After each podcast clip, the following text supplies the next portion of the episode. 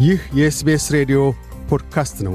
የሰፈራ መምሪያ መረጃ፣ ስለ አውስትሬልያ አኗኗር ሁነቶችና ታሪኮች በ SBS አማርኛ። አውስትራሊያውያን በየዓመቱ ከ200 ሺህ ቶኖች በላይ ልብሶችን የቆሻሻ መጣያ ውስጥ ይጥላሉ። ያም 10 ኪሎ ግራም በነፍስ ወከፍ ማለት ነው። የአውስትሬልያን ጨርቃጨርቅ ብክነት ቀውስ መልሶ ጥቅም ላይ እንዲውል በማድረግ በችሮታና የማያስፈልጉንን ልብሶች በመለዋወጥ መታደግ እንችላለን። የአውስትሬልያ ፋሽን ምክር ቤት በየዓመቱ በአማካይ 56 አዳዲስ ልብሶችን እንደምንገዛ በሪፖርቱ ገልጧል። በተለይም የፈጣን ፋሽን አልባሳቶቻችን ፈጥነው ይወይባሉ፣ ይበላሻሉ ወይም አሰልቺ ይሆናሉ። እናም ኃላፊነት በተሞላበት ሁኔታ ልንከላቸው ይገባል። ያም ማለት ለቆሻሻ መጣያ ሳንዳርጋቸው ለችሮታ ወይም መልሰው ጥቅም ላይ እንዲውሉ በማድረግ የእርሶ መልሶ ጥቅም ላይ የማዋያ ቆሻሻ ማጠራቀሚያ መልስ አይደለም።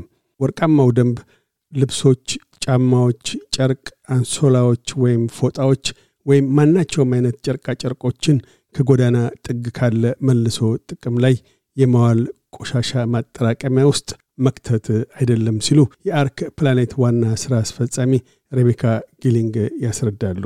በምትኩ የሰብሳቢ አገልግሎት በኦንላይን ቀጠሮ ማስያዝ ይችላሉ።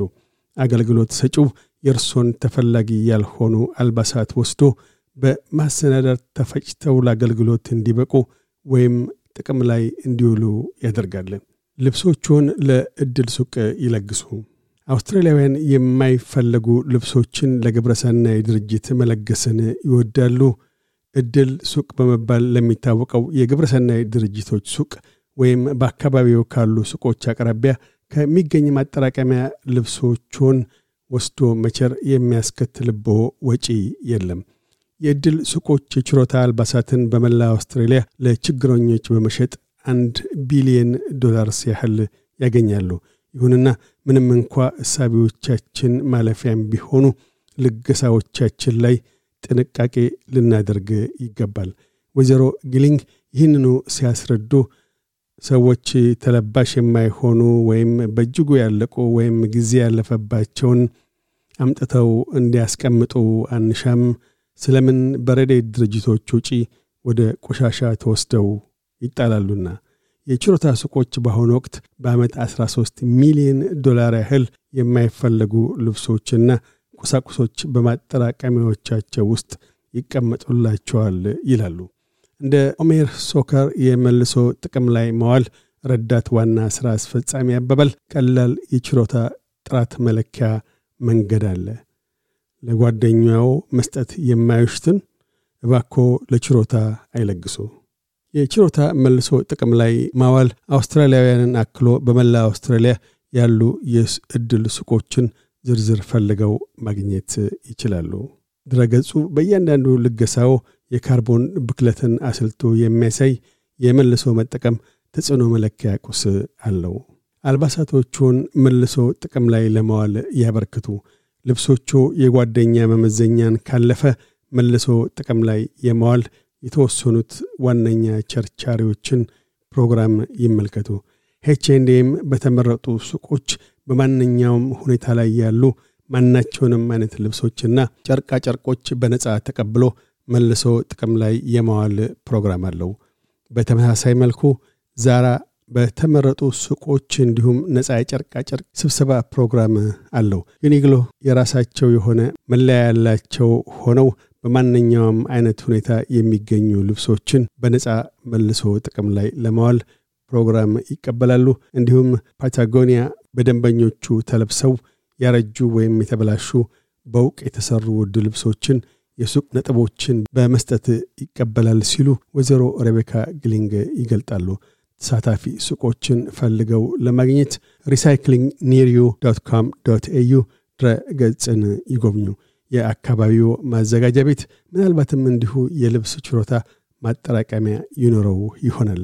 ፕላኔት ምድር ኒው ሳውዝ ዌልስ፣ ቪክቶሪያና ኩዊንስላንድ ውስጥ የስፖርት ጫማ ችሮታዎችን ይቀበላል። አትራፊ ያልሆነ ድርጅት ሲሆን በጥሩ ሁኔታ ላይ ያሉ የመሮጫ ጫማዎችን ዳግም ጥቅም ላይ እንዲውሉ በመላው ዓለም ችግረኛ ለሆኑቱ ይለግሳል። የልብስ ልውውጥ ኩነት ላይ ይገኙ። በአልባሳት ልውውጥ እንደሚካሄደው አይነት የልብስ ልውውጥ ኩነቶች የሞቀ ተቀባይነት እያገኙ ነው።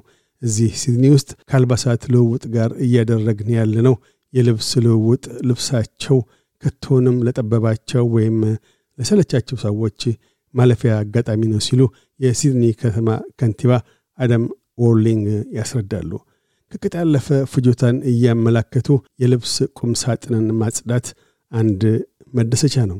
የምናደርገው ምንድነው? አልባሳትን ከቆሻሻ አውጥተን ለአንድ ሰው በአንድ ወቅት እርሶ ወደውት የነበረውን እንዲወደው እድል መስጠት ነው ሲሉ ዎርሊንግ ይናገራሉ። በመላ አውስትሬልያ በቅርቡ ስለሚካሄዱት የልብስ ልውውጦች ኩነቶች የአልባሳት ልውውጥ ድረገጽን ይጎብኙ። የዝውውሮሽ ምጣኔ ሀብትን ይደግፉ። የአልባሳታችንን ጠቅላላ ዕድሜ ዘመን ከግምት ውስጥ ማስገባት ያሻናል። ችሮታን መልሶ ጥቅም ላይ ማዋል አውስትሬልያ ሁላችንም በቻልነው መጠን የሸመታ ፍጆታን ቀንሰን ድጋሚ መጠቀምን ወይም የመልሶ ጥቅም ላይ የማዋል የዝውውሮሽ ምጣኔ ሀብት ትልማችን ሻምፒዮና ነው። ያለ አልባሳት ምን ማለት ነው? ከምር የሚያስፈልጉትን አይነቶች ይግዙ፣ ለረጅም ጊዜያት እንዲቆዩ ያድርጓቸው፣ ይጠግኗቸው።